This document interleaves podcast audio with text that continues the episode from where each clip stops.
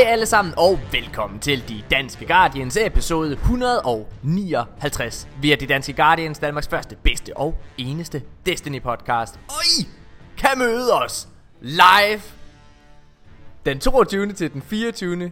april her i år. Fordi Mika Højgaard, det er dig og mig, der er i æderen i dag. Det er det.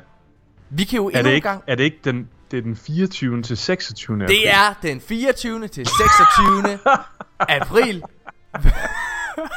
Ja tak! Ja, tak. det bliver pissefedt. Hashtag Morten was wrong. Hvad hedder det? Jeg også komme hjem til Mortens hus den 22. Så kan vi følges ned til... Ja. Ja. Vi, kan, vi har jo den store fornøjelse af endnu en gang at annoncere, at vi, øh, at vi holder et, øh, et live LAN event. Hvis man kan høre, ja. Ja. der er noget, der larmer i baggrunden lige nu, så er det fordi min kæreste, hun står og vasker op. Ja, hjemme hos mig, der har vi altså et øh, mandsjuvenistisk forhold. Det, øh, der kvinden kender sin plads i huset. Og øh, nu får jeg onde øjne af min kæreste. Gonna sleep on the couch tonight. Yep. Uh, Hvad hedder just det? like yesterday. Just like all week. Nå, hvad hedder det? øh, Hvad var det nu, vi snakkede om? Nå jo, fordi vi snakker den... om, at der er LAN. Mika, det er en Ikke? fornøjelse. Endnu en gang, så kan vi annoncere, at vi holder en af de her live LAN-events, hvor det er, at alle kan komme og øh, spille Destiny og hygge, uanset hvilken platform du spiller på, uanset om du spiller på Xbox, Playstation eller PC eller Stadia, hvis der findes en derude, der ikke har Ja, hængt sig selv Det endnu. ville faktisk være ret vildt, Ja. hvis der kom nogen med Stadia. Jamen, jeg har en, øh, jeg har en, øh, jeg læste jo faktisk øh, en virkelig interessant øh, statistik, Mika. Og det ja. er, øh, hvad hedder det, at selvmordsraten er steget efter at Stadia er blevet udgivet. Det er ret spændende. Er det rigtigt? Nej, det er det ikke, det er i hvert fald biased. Alle kan komme, uanset hvilken platform man spiller på, og selvfølgelig også uanset hvilken klan og hvilket fællesskab man er en del af. Øh, Det eneste krav, vi har til jer, det er egentlig bare, at I spiller Destiny. Så er I velkommen. Vi gider ikke have nogen, der skal sidde og spille uh, World of Warcraft eller noget. Nej, Præcis. det er Destiny. Ja. Øh, og det, øh, det må jeg jo bare sige, at det, øh, det har vi haft øh, stor succes med. Hvor mange gange er det? To gange før. Ja, tre, vi har afholdt i Vejle, hvor vi kommer til at afholde det. Det har vi gjort to gange før. Og så har vi afholdt Så det i Hobro en gang. Det er Ja, det, vi har. Yes. præcis. Men det er For Vejle det bliver igen. mega fedt, lytter. I skal til at komme, øh, ikke bare fedt at møde os og, øh, og høre podcasten live, men det er bare mega nice at få sat ansigt på alle de mennesker, du sidder og gamer med hver dag, og prøv at høre, hvis du ikke kender nogen, så skal du komme alligevel. Vi har haft nogle, nogle gutter hver gang, som ikke kender nogen, der kommer med til det her LAN-event. Og de har bare et blast, Ja. fordi man lærer bare mennesker at møde. Og hvis Eller- jeg, ja, hvis jeg lige må... Øh, alle mennesker, der har været til de her events, de ved, hvad jeg snakker om. Men hvis jeg lige må, hvis jeg lige må sætte øh, en parallel, en metafor til begivenheden, Mika Gør Højgaard. det, mor. Så er det øh, vores events her, øh, som Rudi Ryge, han, altså nu skal vi ikke lige tage ja. Hele, prøv her. Kæmpe, kæmpe shout-out til Rudi Ryge, Øh. vores organisator. Ja, ja, prøv at, vi er, vi, vi er, øh, øh, altså, der var ikke noget event uden Rudi. Det var der ikke. Ikke engang det første event var ikke engang annonceret eller lavet af os. Eller. Hvad hedder det? Hvis jeg skal ligesom komme med en metafor, så vil jeg, jeg kan godt lide at sammenligne de her events med det danske Destiny Communities svar på Roskilde Festival. Ja, tak. Altså, det er virkelig sådan, jeg har det. Fordi ja, vi drikker, vi horer. Ah, det, jo, det gør vi nogle gange. Nej, det har vi ikke. Jeg tror ikke, der har været nogen, der har haft sex derude. Hvad? Jeg tror, Nikolaj, han har i hvert fald døbet Det er rigtigt. Nikolaj skulle have knaldet hans kæreste derude et par gange. Det er Ja. sgu da rigtigt. Åh oh, ja. ja. men så har så er nogen horer, og, nogen, og Ja. resten af os, Nikolaj horer, og resten af os, vi ligger bare og lytter på det i, sove, i vores soveposer. Åh, Nikolaj, stop nu. Tid nu stille, Nikolaj. Jeg vil bare gerne gennemføre det her strike. Mika, det er et sidespor, det her. Ja, det? jamen, det er et kæmpe tidspunkt. Men jeg vil bare lige sige, inden vi afslutter eventsnakken, bare lige sådan rent praktisk. Det bliver afholdt i en lille by lidt uden for Vejle. Ja. Der er muligheder for at kan sove der, altså så frem du tager en madras og dyne med selv, så egentlig ikke rigtig Og jeg vil bare vilde lige sige, muligheder. allerførste gang vi afholdt det i Vejle, ikke også? Der er to øh, fantastiske gutter, øh, Pushed Eagle og, øh, hvad hedder det, og Mathias Handcannon Huskirk. De, øh, de dummede sig lidt, for de vidste ikke, at man kunne sove der. De havde øh, Ja. booket hotel, og hvad hedder det, vil jeg bare lige sige, det skal man ikke gøre. Det skal Nej, man det ikke skal gøre. man gøre. Prøv at. Det er ligesom at gå på efterskole det her. Noget af det hyggeligste, det sker om natten, efter vi stoppede med at game, hvor ja. vi bare øh, hygge snakker osv. Ja. Nå, men øh, i hvert fald, du kan sove ved eventet. Derudover, så koster selve eventet 300 kroner, men du kan købe en madbillet med også til 250 kroner ekstra, altså 550 i alt. Så får du to gange brunch og ja. to gange aftensmad, og det er noget af det lækreste mad i verden. Ja. Så øh, det er et stil for en fantastisk weekend. Jeg Ja, altså jeg mener virkelig, uh, Mika, jeg er jo en person, der hader at gå uden for min dør. Det ved du. Jeg hader, ja. jeg hader, uh, jeg hader egentlig som udgangspunkt mennesker generelt. Ja. Uh, og kan egentlig kun lide mig selv. Uh, men uh, hvad hedder det? Der må jeg bare sige, at det her det er altså en af de få gange i året, hvor jeg tillader ja. mig og, uh, at glæde mig til at mænges med andre mennesker. Ja. Uh, Mika, jeg, jeg, jeg, jeg synes oprigtigt talt, det er nogle af højdepunkterne i mit år. Sidste år, ja. På trods af, at jeg havde en fest med at lave øh, GG Horsens og uh, skrive og instruere og klippe det og alle mulige ting, så, uh, og også at det udkom, det var mega fedt. Hvad hedder det? Det er forresten lige passeret 2 millioner uh, streams nu. Det er Sådan. rigtig, rigtig nice. Så fik vi snedet den GG Horsens reference ind. Hello! Kaching. Hvad hedder det? Uh, nej, men på trods af det, så var to af mine højdepunkter sidste år, det var faktisk de her to lane events. Ja. Og det, det er altså ikke noget, jeg siger bare for at sige det. Det mener jeg oprigtigt at jeg elsker det. Jeg synes, det er mm. så sjovt. Det er, altså, jeg kan huske allerførste gang, vi afholdt det her i Hobro, tilbage i 2017 må det være. Øhm, der, ja. øh, der var, jeg, jeg vidste ikke helt, hvad jeg skulle forvente. Jeg vidste ikke helt, hvad jeg kunne, øh, altså hvad, hvad, hvad man sådan skulle regne med, og, og det der med at møde folk, man kun havde snakket med gennem sit headset og sådan noget der. Ah, jeg vidste sgu ikke helt. Ville det jeg blive var pisse nervøs. Jeg var det bange for, at jeg skulle kramme en masse svedige, ja. sweaty gamers, ikke godt, og stank bare energidrik og, og så det kom du også til, Det gør det også. Men prøv at høre, udover det, så er folk faktisk rimelig flinke. Prøv at, det, det er, nice. det er fantastisk. Og er, jeg kan ikke understrege nok, hvor fantastisk det er at mødes med de mennesker, man til dagligt nærmest spiller ja. med. Det skal man bare gøre. Man skal ikke snyde sig for den, øh, selv for den oplevelse. Øh, og vi har altså nogle ret fede ting i vente til den her begivenhed. Men Mika, der er jo en masse Destiny-nyheder, vi også ja. skal snakke om i den her. Så nu har vi, nu har vi annonceret det her event. Ja. Så vil jeg gerne lige annoncere. Hov! Hvad? Er der en, der sidder derude og tænker lige nu? Hvad? Hvad? Hvad? Hvor? Hvor er Nikolaj? Nej, men Nikolaj han er her ikke i dag desværre. Hvad? Hvorfor er Nikolaj her ikke? Hvad? Jeg må, jeg må have en mega god grund til at være i podcasten.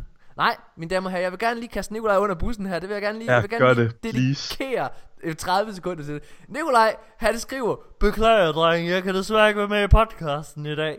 Og så siger vi, hvorfor, eller Mika spørger, hvorfor kan du ikke det? Jeg håber godt, at du har en god grund, fordi at, hvad, du har virkelig booket den her dag. Men det har jeg bare roligt. Jeg, bare, jeg har mega mange tømmermænd, og jeg har glemt min mikrofon. Er du, er og du, jeg har ikke fået lavet lektier. Jeg har ikke fået lavet lektier. Jamen er det fordi, du er i Vejle, altså? Du er ikke i Aarhus?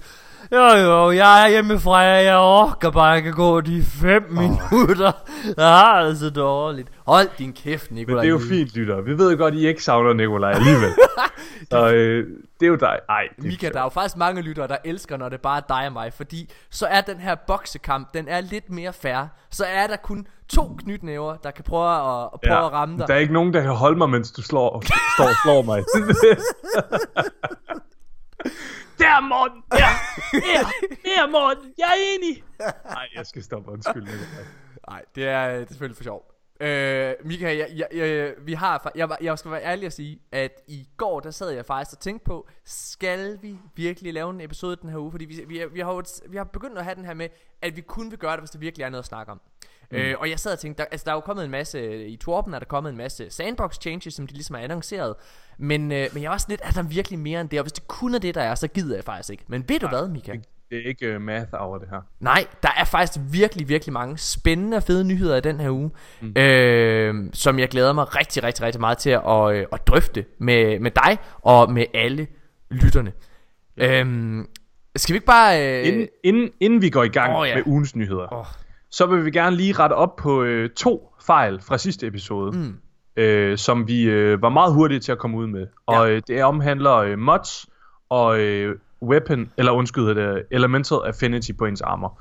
Vi sagde i sidste episode, at øh, mods kan man bruge på alt gear, altså i næste sæson, fremover på alt gear fra nogensinde. Det passer ikke, det er kun på sæsonen der går op til, og så sæsonen inden. Så det vil sige, at du kan bruge et mod i tre sæsoner, øh, hvis det giver mening. Ja. Nicol, eller Mika, jeg bliver simpelthen nødt til at sige til dig, at jeg synes, det her det er det mest rodede system i hele verden. Jeg var ja. meget, meget begejstret i sidste ja. episode, og jeg, jeg skal være ærlig at sige, Øh, hvad hedder det? At jeg havde ikke selv læst op på det. Jeg tror, det var enten dig eller, eller Nikolaj, der det var, fortalte det. var Pushed, øh, der gjorde os opmærksom Nå, ja, på det. Var, ja, jeg, jeg mener, da vi sad og forklarede om det. Og jeg oh, sad, ja. øh, hvad hedder det? Jeg tror, det var enten dig eller Nikolaj, der ligesom forklarede det. Og jeg havde ikke selv læst op på det, men jeg sad der og tænkte, det her det er det, det, der giver allermest mening. Ja. Og så kom Pushed og forklarede det her. Og jeg var helt seriøst, jeg var sikker på, at han havde tabt småkæren. Jeg sad og tænkte, det lyder ja. mega dumt Pushed. Og så gik jeg ind og læste på Torben, og det står faktisk helt sort på hvidt inde på Torben. Ja. Jeg tror, jeg var så begejstret, da jeg læste, åh, oh, du kan bruge mods på andet end den enkelte sæson, så tænker jeg bare, fedt, ja, ja. videre. Ja, præcis, men, men, men, men det er også, altså det er fordi, det, det lyder simpelthen for kringlet til, det kan være sandt. Ja. Jeg synes, Æ, det er en underlig restriction, men, men... Der må jo være en eller anden et eller andet problem i koden, og det har vi jo set ja. før. Øh, gamle veteraner af Destiny 1, de vil jo huske, at der var, øh, der var nærmest et år, tror jeg, hvor der var en, øh, en heavy ammo synth øh, et problem. Det, man ved ikke, hvad, ja, man ikke ved, hvad en heavy ammo synth øh, er. Det er sådan, det, det, i, i, i gamle dage, der havde man ikke en flagstang, man kunne stille øh, inde i et raid. Der havde man sådan nogle øh, små øh, bokse, øh, hvor, som gav dig fuldt Du havde ammo. en consumable. Ja. Inde i din consumables kunne du gå ind og pop en heavy ammo. Ja. Så fik du automatisk fuld heavy ammo. Men der var en 5 minute ja. altså debuff på det. Nej, det var ikke det var ikke fejlen. Fejlen det var Nej, nej, fordi det den, den var infernal. Jeg siger bare, det fejl, er der.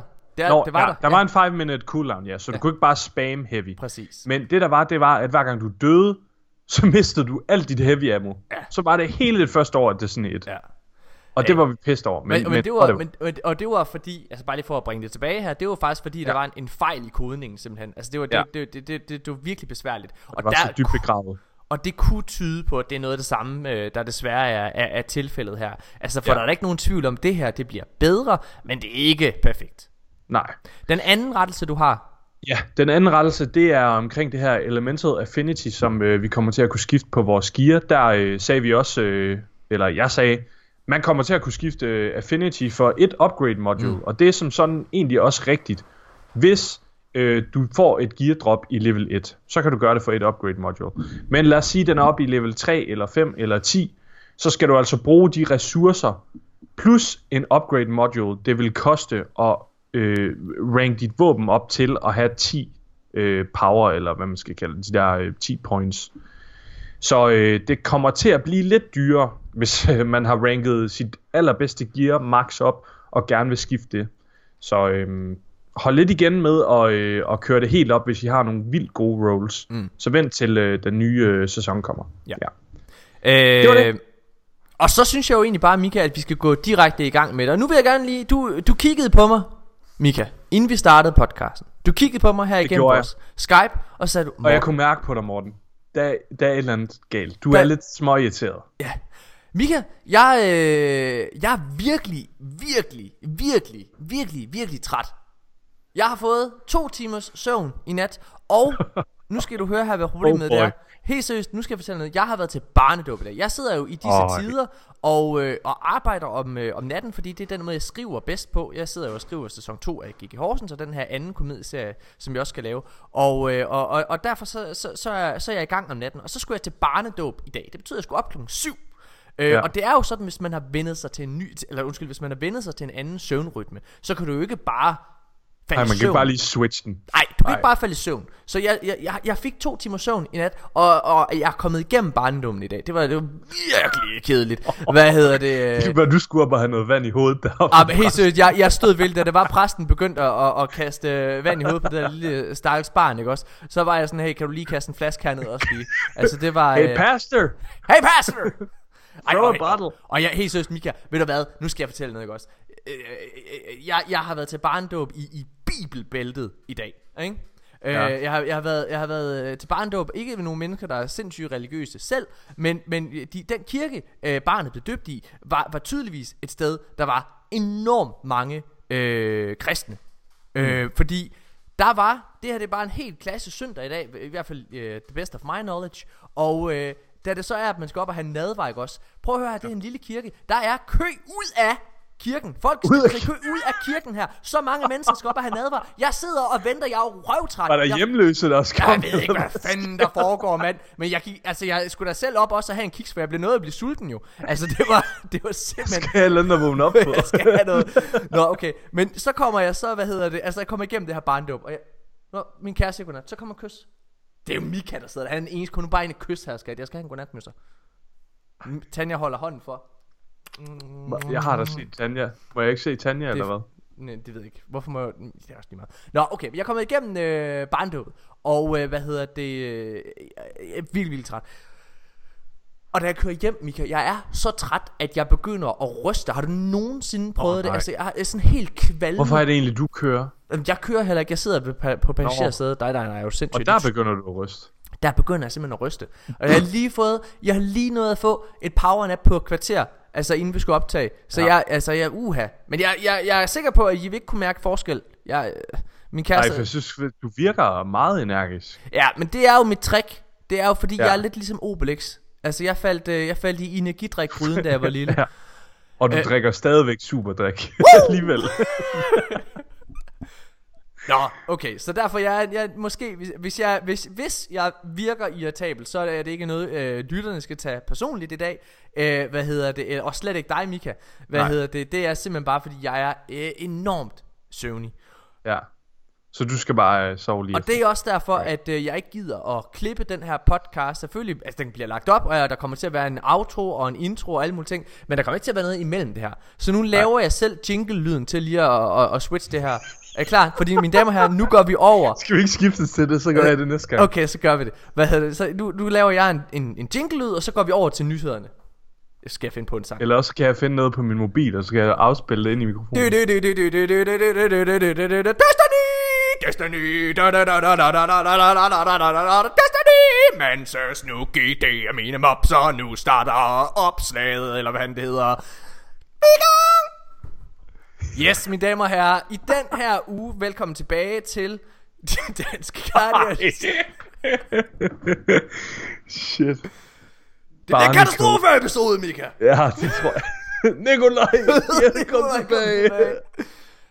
Mika, da vi øh, tænder for, øh, hvad hedder det, øh, for Destiny i tirsdags, mm. så er vi selvfølgelig alle sammen rigtig, rigtig nervøse for, kan vi vide om serverne kører? Men bare roligt, det gjorde de. Der var ingen problemer. Ja. Heldigvis.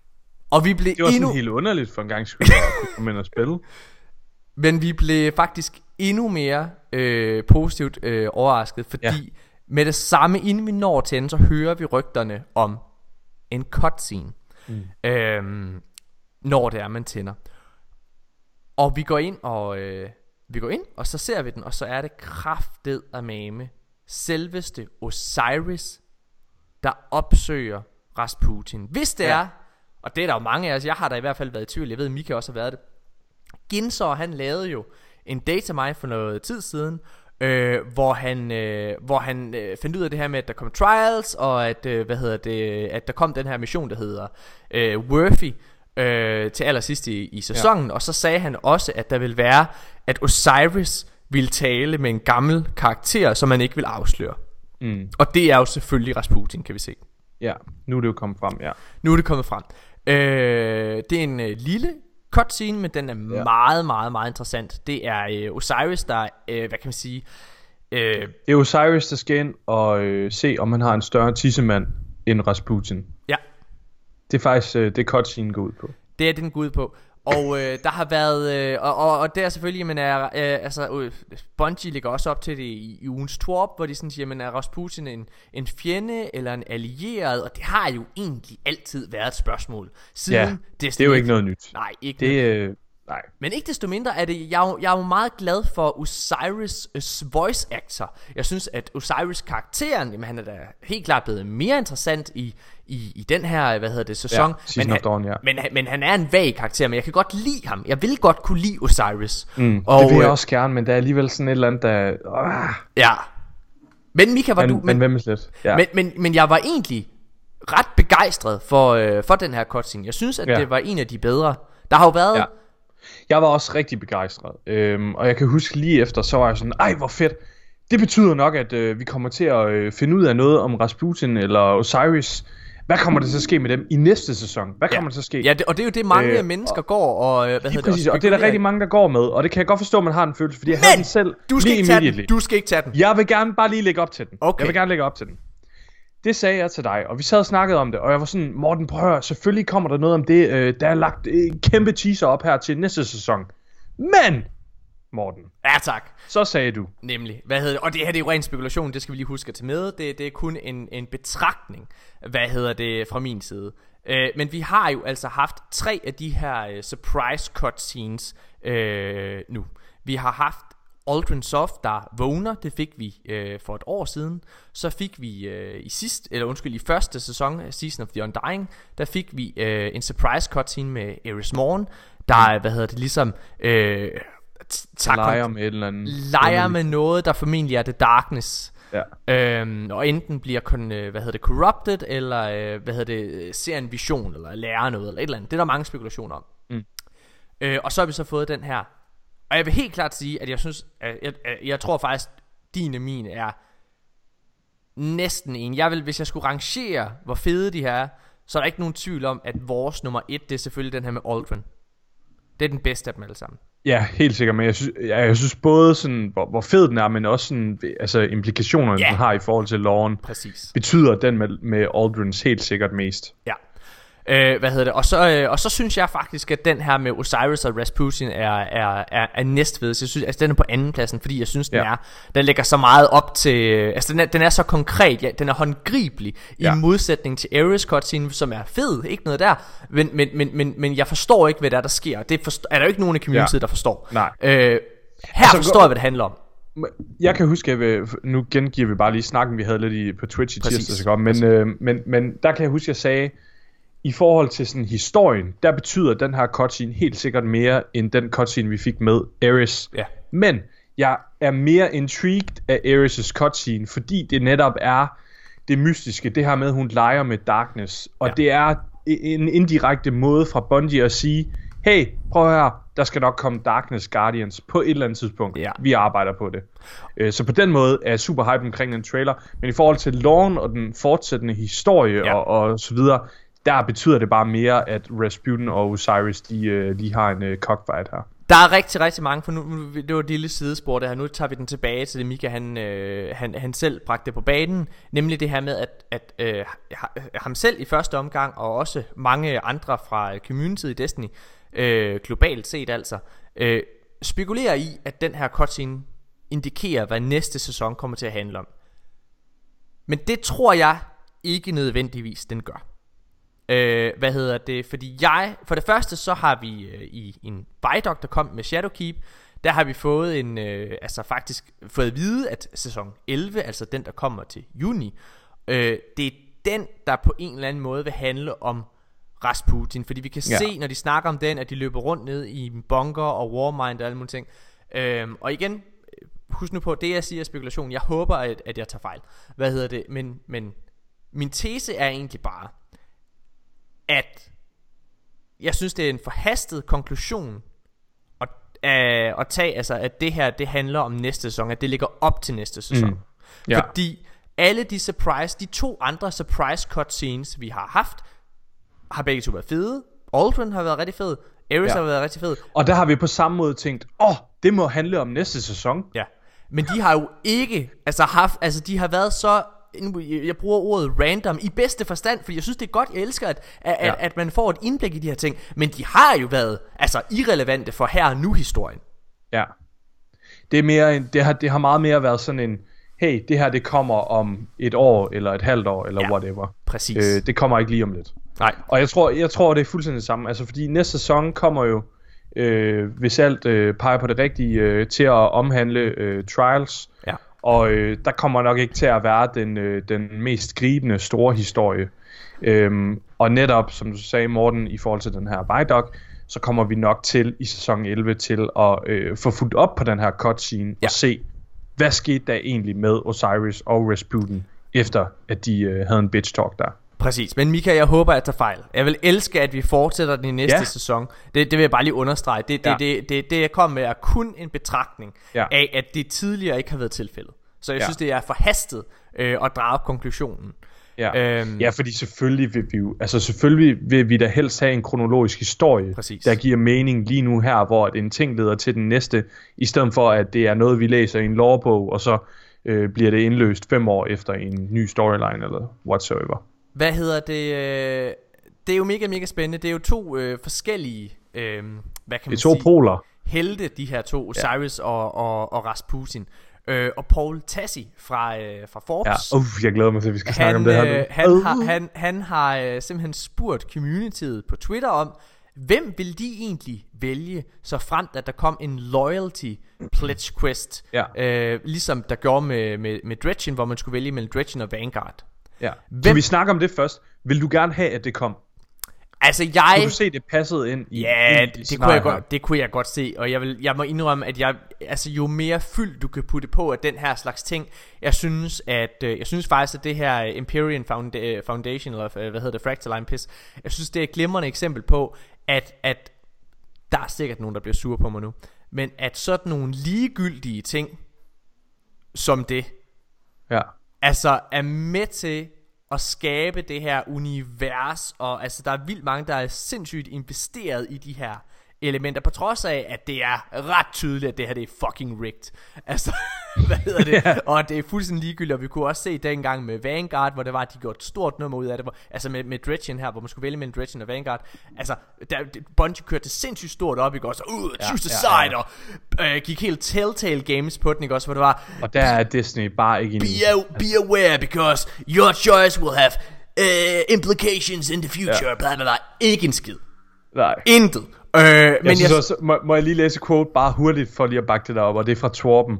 Der skriver Bungie, øh, fordi de snakker om Fraction, så skriver de, og jeg synes det lyder så fjollet, You've strategized your investments, Ja, ja. brought riches to our dear friend Spider, and smashed six goals faster, og nu laver jeg øh, air quotes, Ja. faster than we could have imagined.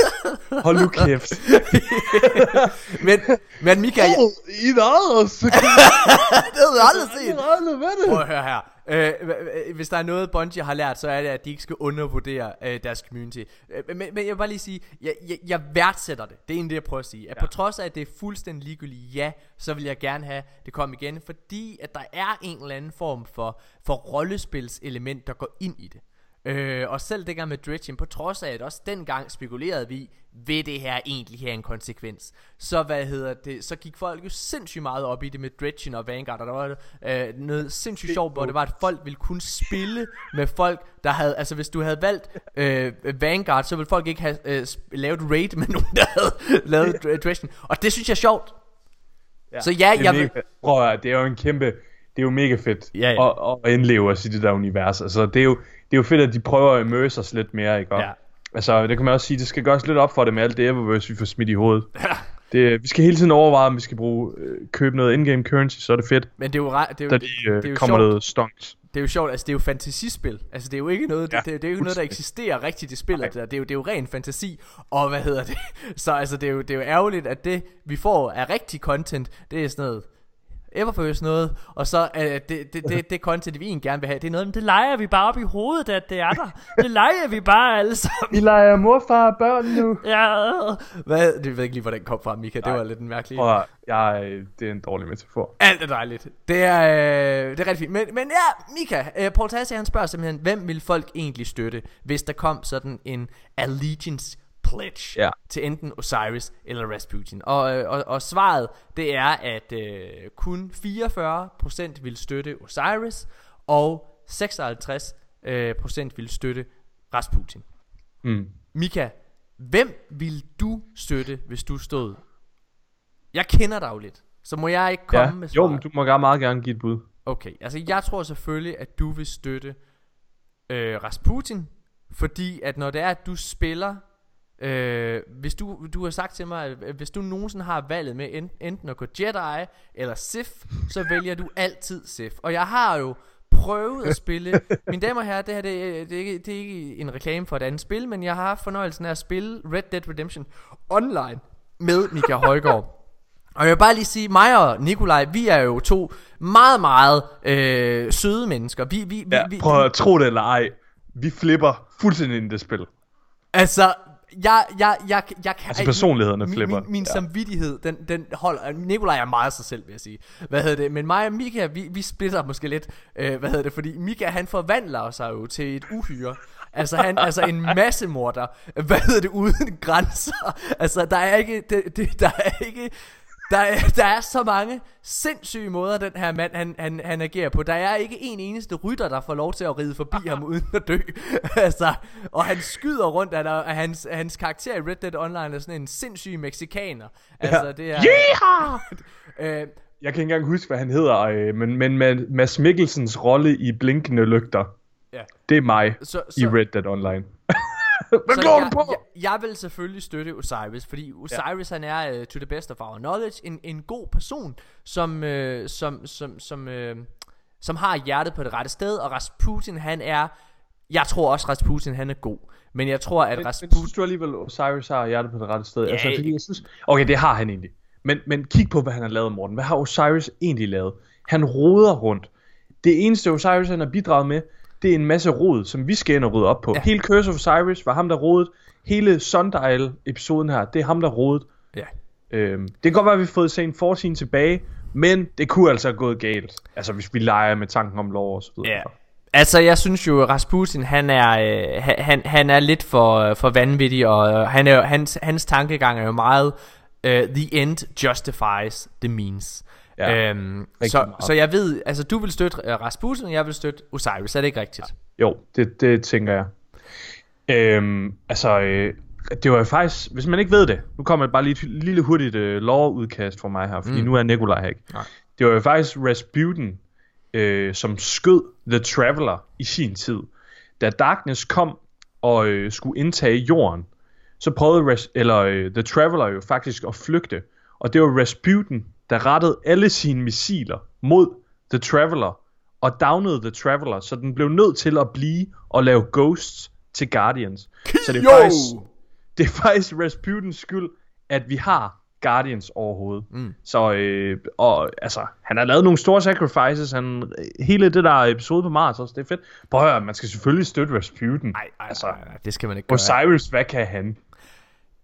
Øh, Jeg kan lave kloner. Mika, nu skal vi, øh, nu skal vi høre om øh, nogle sandbox changes, øh, som Bungie har annonceret. inden vi går videre, inden vi Okay, går videre med okay. Sandbox. Ja. Lyttere, vi laver en afstemning på Facebook. Jeg vil mega gerne høre, hvem I gerne vil støtte. Det kunne være en mega fed afstemning. Lad os gøre Er det. I Team Osiris eller Team Rasputin? Den kommer op, så snart episoden går live. Lad os gøre det.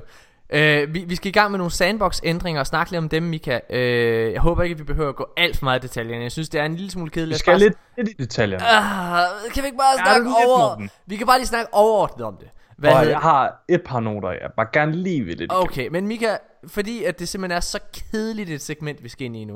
Øh, hvad hedder det, så bliver du nødt til at lave en jingle nu. Kan du lave en jingle for mig?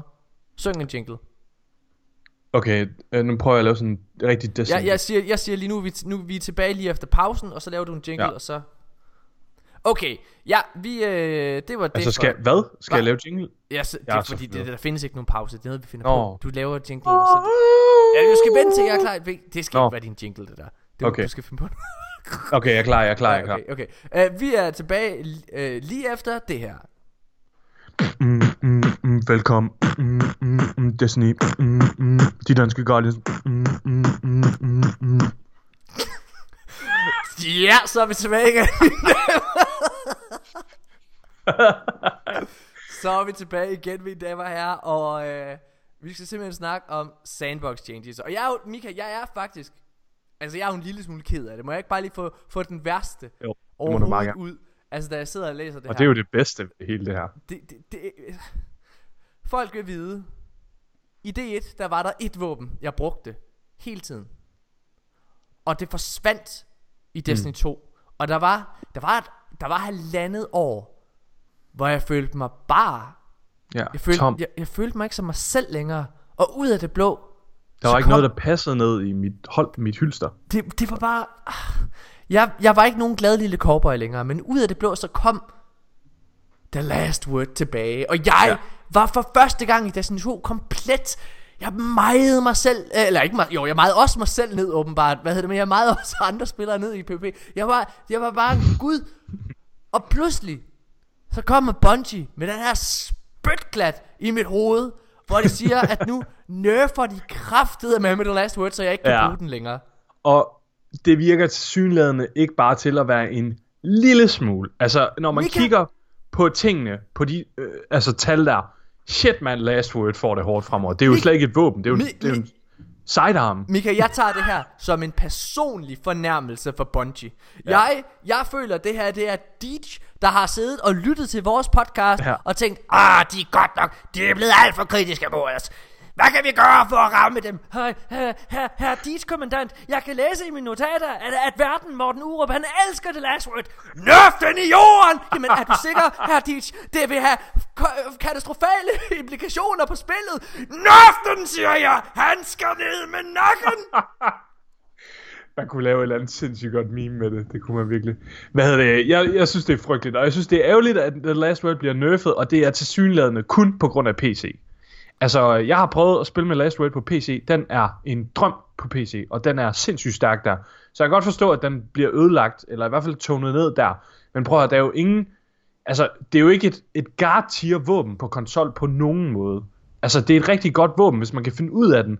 Men hvis du kigger på, hvor mange du ser med Last Word i Ja. PvP, det er meget minimalt på konsol. Det er, altså de fleste render jo rundt, Mika, med sådan noget som, altså jeg synes jo, det største problem er inden for handcannon øh, kategorien, det er jo sådan noget som spare rations, for eksempel, ikke også? Øh, og, og, og, og, og, øh, og det er jo sådan nogle våben, handcannons, altså jeg møder, jeg er begyndt at møde Crimson rigtig, rigtig meget, ja. Ja. men jeg synes faktisk, nu du, du er selv inde på det også, jeg synes nemlig lige præcis ikke, den er problem på konsol, fordi Nej. de fleste, øh, jeg taler jo ofte godt om, om The Last Word, og når folk så tager den på, så siger de, den kan jeg sgu ikke finde ud af at bruge. Den, den, den, den er ikke mig.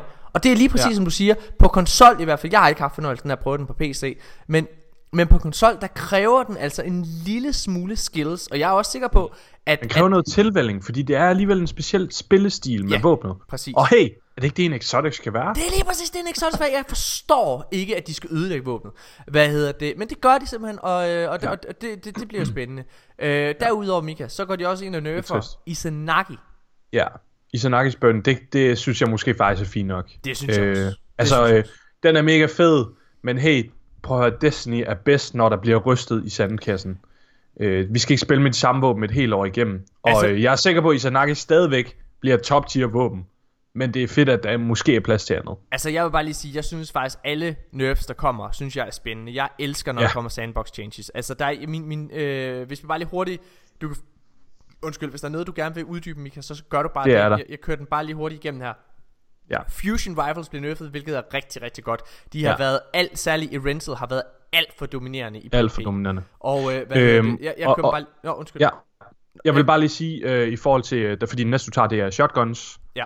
Øh, shotguns og fusion rifles får lidt den samme behandling på et aspekt, og det er, at førhen, når du øh, skyder med det våben, så har aim assisten været meget generøs i forhold til at skyde efter hovedet. Ja. Fremover, så kommer det til at være bare efter øh, kroppen generelt, fordi du laver ikke rigtig crits med shotgun eller fusion rifle. Så på det aspekt, så får fusion rifles og shotgun et lille buff, øhm, fordi at de øh, øh, bliver lidt nemmere at sigte med, i hvert fald på konsol. Ja. Øhm, men, men specielt fusion rifles får en, øh, en større buff i forhold til øh, lavere range og højere damage fall off. Og grenade launchers får også en nerf. Altså ja. Det er, hvad hedder det, det, det, og det er jo inde på damage delen. De får så til gengæld flere, øh, mere ammunition. Men, men, men det gør jo, Mika, alt det her, også med Izanagi er blevet nerfed, det gør jo faktisk, at og det her, det er det, jeg elsker, det vil jeg bare lige sige. Der er kun én ting, jeg er utilfreds med i den her uge, og det er, at Last Word bliver unødvendigt pillet ned i min optik. For ja. jeg synes faktisk, den er, øh, øh, altså, der er sikkert nogen, der er uenige, men jeg synes oprigtigt talt, at The Last Word, i hvert fald på konsol, er et meget balanceret sted. Ja, helt Men- enig. men- Altså, jeg synes bare, det er så træls, at man ikke kan gøre noget Ja. på PC uden konsol. Altså, Ja. det er simpelthen irriterende, synes Men, jeg. men i Det, hvert øh, fald, det, der, det, de, jo- det de gør, og det synes jeg er fedt, de, de, de gør jo det, at, øh, hvad hedder det, at de raid-strategier, der ligger lige nu, også for sådan noget som Last Wish og så videre der, mm. jamen de bliver faktisk nødt til at blive ændret. Jeg sad der og tænkte, hmm, kan du overhovedet tease Riven, Riven længere? Ja, det bliver jo øh, spørgsmålet. Altså, øh, vi har lige været inde, og øh, Og der vi der blev der i hvert fald øh, ostet. Ja, ja. Øh, og der bruger man Prospector lige nu, ikke også? Øh, så det er, det er meget spændende, hvad, hvad der kommer til at ske Altså fremover. jeg både håber De jo... fjerner jo hele øh, den her class, der hedder Aggressive Frames Ja. ja. på Grenade Launcher, som er Swarm of the Raven. Og den bliver Mountain simpelthen Top fjernet. også? Øh, nej, ikke Mountaintop. Hvad er Det er en Mountaintop? lightweight. Det er, Det er lightweight, lightweight, det er fordi de det er er, lightweight. det er oppe i uh, primary. Det Ja. er rigtigt, det er rigtigt. Men, men hele Swarm of the, the Raven og øh, mange, der minder om den, de bliver øh, fjernet fra... Øh, altså, altså, de bliver lavet om til, jeg tror det var Rapid Fire Frame eller Adaptive. Det kan jeg ikke lige huske. Øh, det er også lige meget. Derudover, så der er jo et våben, de går ind og annoncerer, der får en lille buff, og det er Auto Rifles, og det er altså, Mika, mm. det er en lille buff. Den er meget Ja. lille. Jeg, jeg, jeg vil våge Jeg på... synes, det er en, en, en, en, et lille passende buff. Ja, ja, helt fordi jeg vil, jeg, jeg vil heller ikke have, at, at, at, øh, at de går ind og overdyrer det. Jeg synes, det er rigtig godt, når Bungie laver sådan nogle små buffs her. Jeg gad virkelig gerne, det bare var oftere. Ja. Jeg gad gerne, at der, der lidt oftere kom sådan en, måske hver anden, tredje uge, sådan en lille buff, sådan, og vi har lige buffet det lige sådan 2% eller sådan noget. Ik- ikke noget stort, ikke noget lille, men bare lige sådan, de går lige ind og tweaker en gang imellem, bare lige lidt. Præcis. Øh, og der synes jeg, øh, der synes jeg jo passende, at jeg kan komme nu med en forudsigelse nu på, hvordan næste meta bliver. Jeg tror, Mika, jeg tror, du er helt enig. Vi har altså ikke snakket om det her. Men, men øh, jeg tror, på trods af, at Auto Rifle får en lille buff, så tror jeg ikke, at de bliver dominerende i metaen. Det tror jeg ikke, Nej. de gør. Jeg tror, jeg tror, at der er for lille til det, og det synes jeg er fint.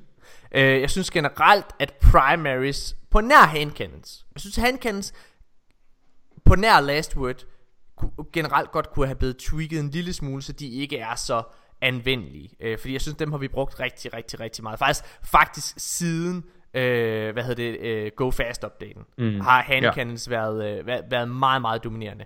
Øh, jeg tror, at øh, de to primaries, vi kommer til at se er allermest brugt, det er pulse rifles og handcannons på nær last word. Jeg tror sådan noget som Fawn og Crimson faktisk, som jeg er begyndt at Ja. se rigtig mange bruge. Øh, hvad hedder, og jeg brugte den faktisk også selv, og den er altså ret nice. Særligt med, øh, og, og ser vildt lækker ud med den der Black Death ornament. Nå, Ja. hvad hedder det? Jeg, tror, jeg tror specielt rigtig, du rammer sømmet rigtig hårdt på øh, specielt Crimson. Altså, jeg tror virkelig Crimson kommer til at blive øh, brugt meget mere, fordi at Last Word har også været rigtig meget et øh, counter ja. til Crimson. Ja. Altså fordi de er begge to meget de der short range, og Last Word har bare altså det hurtigere time to kill. Og så tror jeg jo, og så tror jeg jo, at special øh, våbnet, det kommer til at være sidearm. Jeg tror, at øh, hvis man vil gøre sig selv øh, øh, nogle gode øh, investeringer lige nu, mens man sidder og venter på næste sæson, så skal man gå ind og spille med Nursery, og så farme efter sådan noget som en Last Hope eller et eller andet. Mm. Altså, fordi ja. Jeg tror særligt Last Hope kommer til at være altså et Ja, den er jo allerede based. Sindssyg. Hvis Den du har et godt nemlig- roll, men- så er den allerede bedre end Recluse. Men det er den nemlig med, hvad hedder og jeg tror også side, eller undskyld, submachine guns kommer til at have det rigtig fint, men særligt sidearms, fordi ja. At noget af det, der har gjort, at, øh, at, det- at den er rigtig god, eller sidearms har været rigtig gode, men de har, øh, de har hvis, man, hvis jeg i hvert fald har skulle sidde og vælge mellem en, en rental eller en shotgun øh, og en sidearm, så har jeg altid taget enten shotgun eller en øh, fusion rifle, altså en rental, ikke? Ja. Øh, og, og, og i og med, at de ligesom bliver øh, fjernet, så tror jeg, at øh, sidearms kommer til at overtage den plads. Mm, meget enig. Ja, men Jo, tænker- meget enig. Men, men jeg tror faktisk i, øh, jeg tror i PvP, tror jeg faktisk, at øh, shotguns kommer til at, øh, at have det øh, lidt nemmere i næste Nå. sæson. Okay. Øh, og det er simpelthen på baggrund af, at øh, det, øh, et af de største counters til shotguns generelt, det er Last Word. Og den bliver skrottet nu, så der er ikke rigtig noget primary, der counter shotgun sindssygt meget. Derudover, så får sniper et nerf, altså de bliver nerfet generelt med 20% damage, øh, og øh, den ofte mest brugte sniper-type i øh, PvP, Rapid Fire, den bliver også nerfed, så den laver, øh, jeg, jeg kan ikke huske tallene, det er også ligegyldigt, men øh, der skal mere end to body shots nu til at dræbe en Guardian med det, altså øh, pre-Shadow Keep. Så øh, jeg tror faktisk, shotguns øh, kommer til at få et rise fremover. Også på trods af, at de ikke sigter efter headshot. Altså, som er jo Lige, det, der... og, og det er faktisk øh, den største grund til det. Nå, Øh, fordi at og de beskriver det selv i Torben. Altså jeg er meget forvirret, fordi jeg sidder og læser det, og jeg tænker, hvad?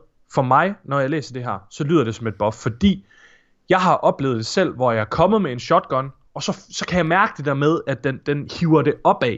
Og specielt når du bliver flinchet, hvis du er i close quarters, så bliver det der flinched, shotgun, den bliver bare hævet op over, så skyder du lige over hovedet eller sådan noget. Så rammer du ikke.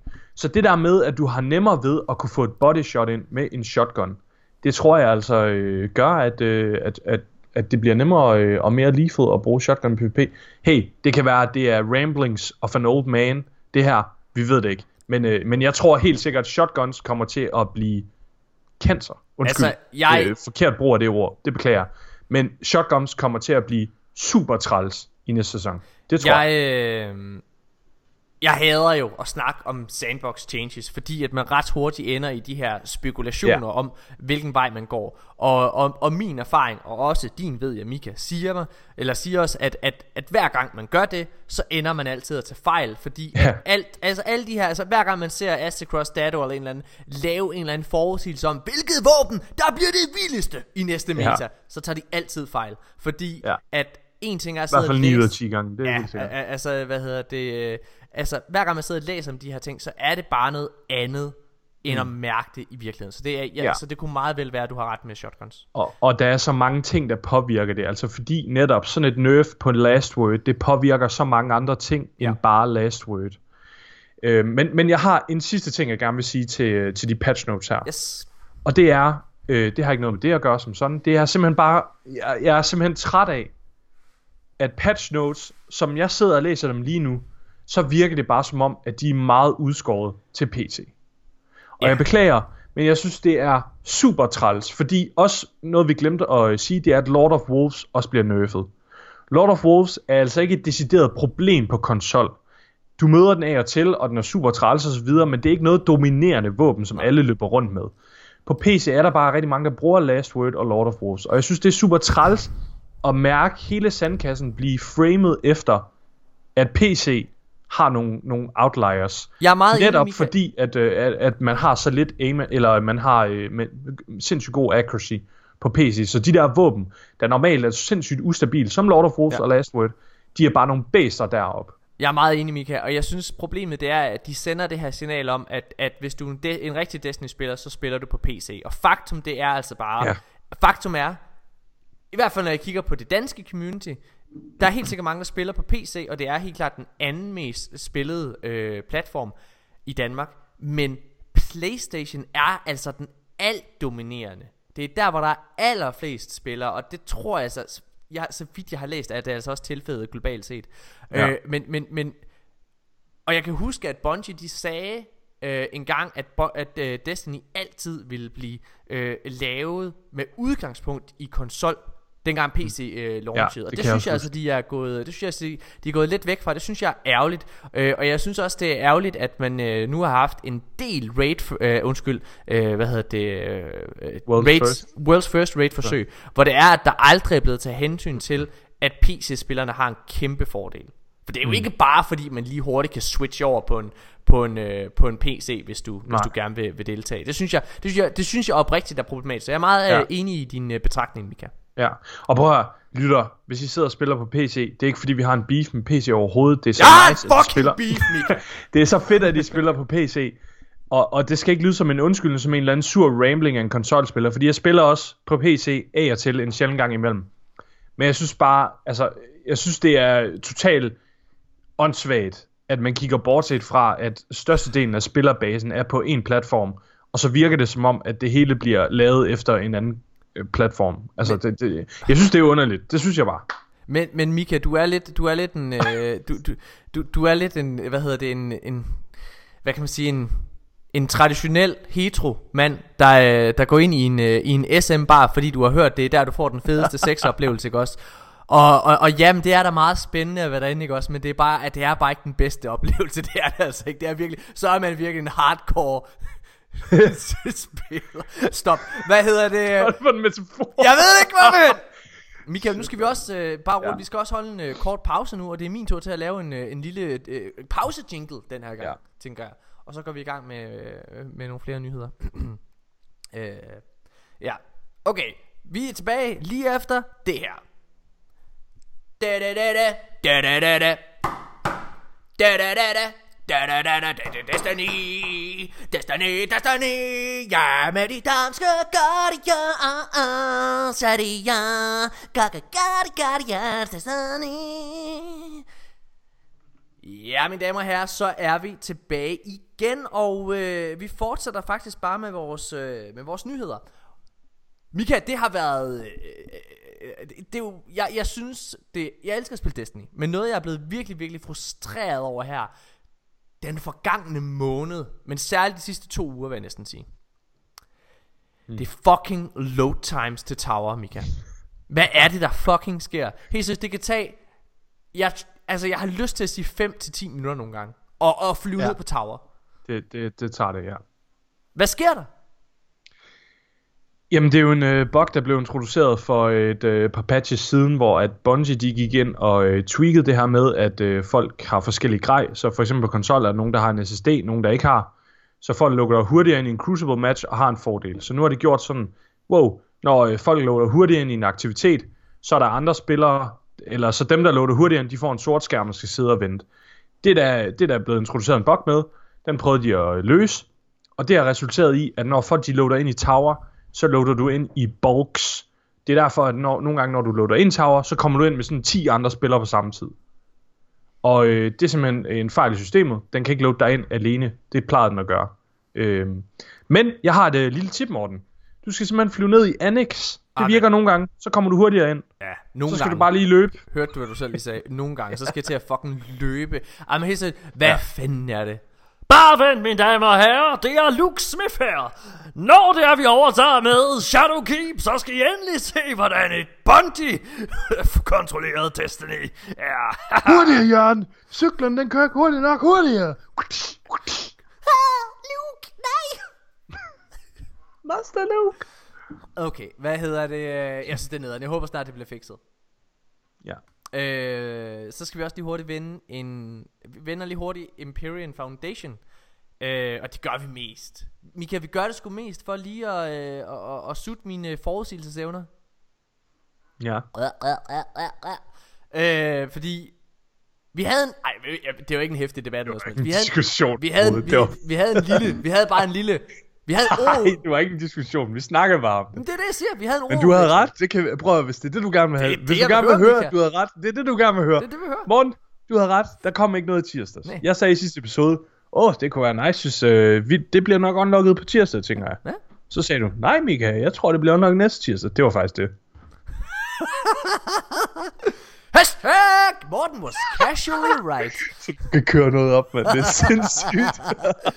Ej, men øh, jeg tog ej, det var faktisk ikke derfor, jeg tog det med, Mika. Jeg tog det faktisk mest med, fordi at jeg synes, at det, jeg synes, det her det vidner en lille smule om, at altså igen det her med, at det er en lille smule rigged. Ja. Øh, hvad hedder det? Altså jeg, jeg, jeg kan huske, jeg, kan ikke, jeg tror, det var på Twitch, vi talte om det. Hvor mange, øh, hvad hedder det, hvor mange øh, Ja. Mhm. af, af de her, man skulle bruge til det. Og så sagde jeg, at jeg troede, det ville være 10.000, og det havde Ja. jeg også. Og du havde ikke he- helt ret, Ja, Morten. ja, ja, hold nu kæft, Men jeg du havde, havde næsten ret. Du får en hashtag, Morten was almost right.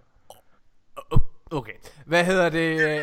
Det, det gider jeg slet ikke, og, og det, det er fint, det er fint, det er fint. Men min pointe er egentlig bare med det, at, at, at det jeg siger, det er, at de har jo siddet og kontrolleret det, hvornår det skulle være færdigt, og det er ret tydeligt, at Bungie gerne vil have, at, at det her content bliver ligesom drysset, altså det bliver strukket så langt som overhovedet muligt.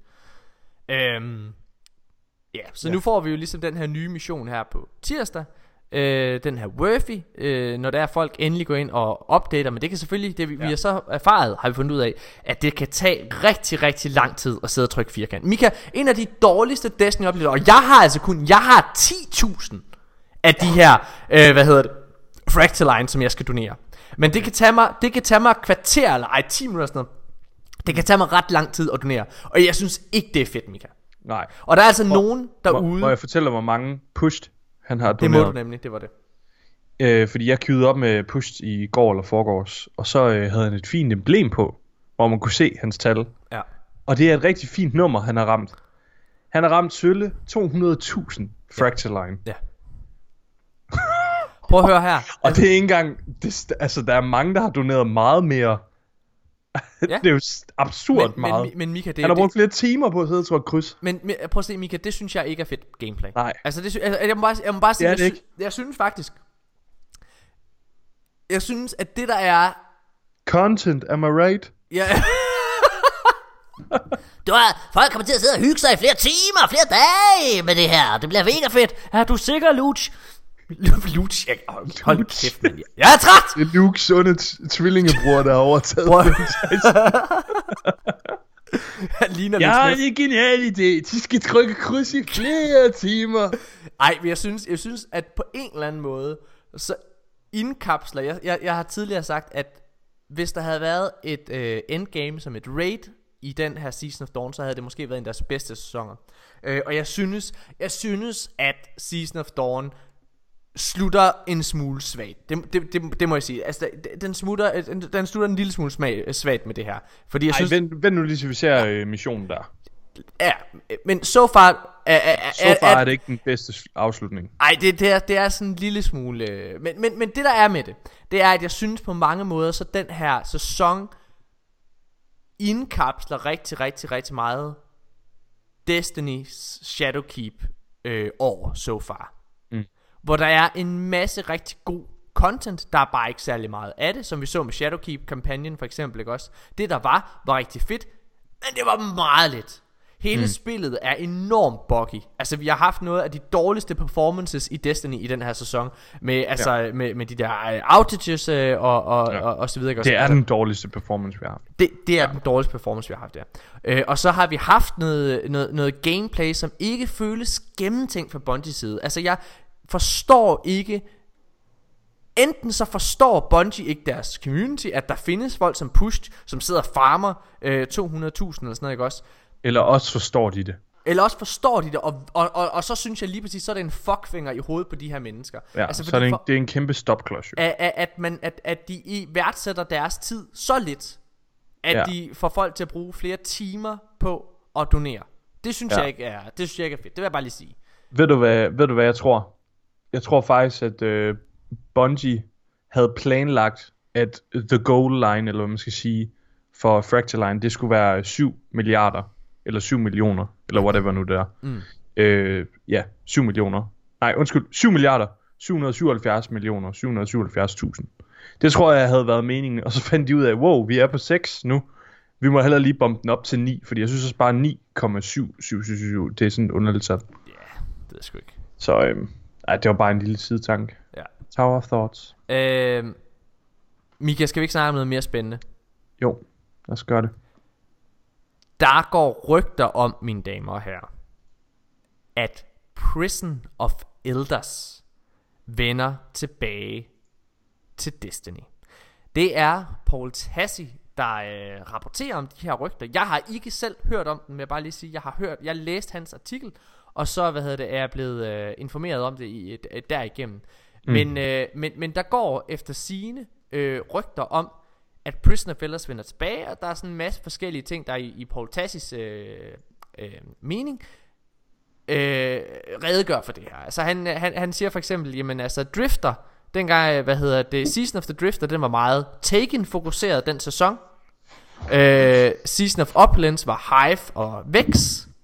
Shadowkeep og Season of the Undying var Hive og Vex.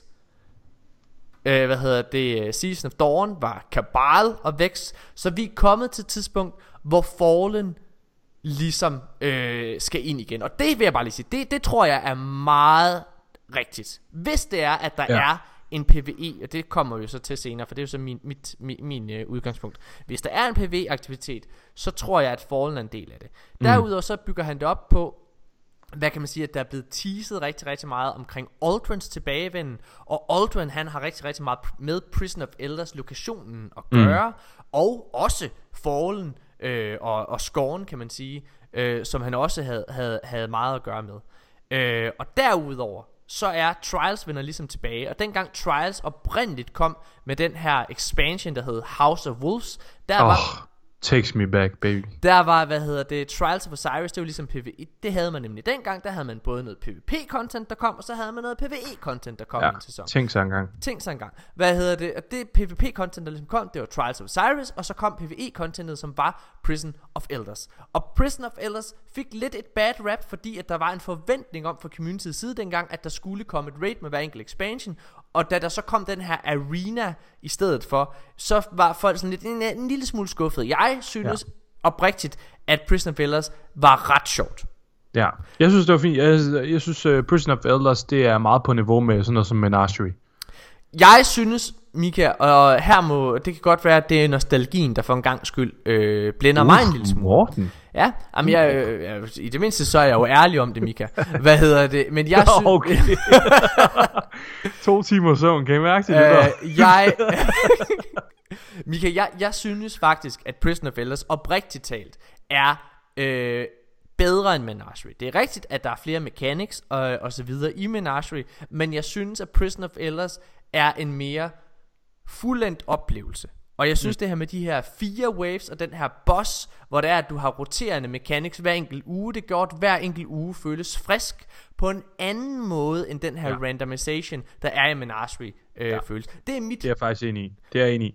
Og så var der også, øh, der var hele aspekter omkring, øh, der var de der exotics, fordi Nemlig. med House of Wolves kom der jo de, øh, de, de originale Fallen exotics, som vi har inde i spillet nu. Nej, vi mangler en. Øh, Drake's nej, det er rigtigt. Ja, vi mangler Drake's Promise, men, øh, men der kom jo Queenbreakers Bow og, øh, og, og Lord of Wolves selvfølgelig, ja. Og så Drake's Promise en Fallen Sidearm. Ja. Øh, de kom jo dengang, og det var ligesom nogen, man skulle chase, og den droppede tilfældigt. Altså ligesom et raid exotic, så droppede den tilfældigt, når man dræbte Skolas til sidst i Prison of Elders. Ja.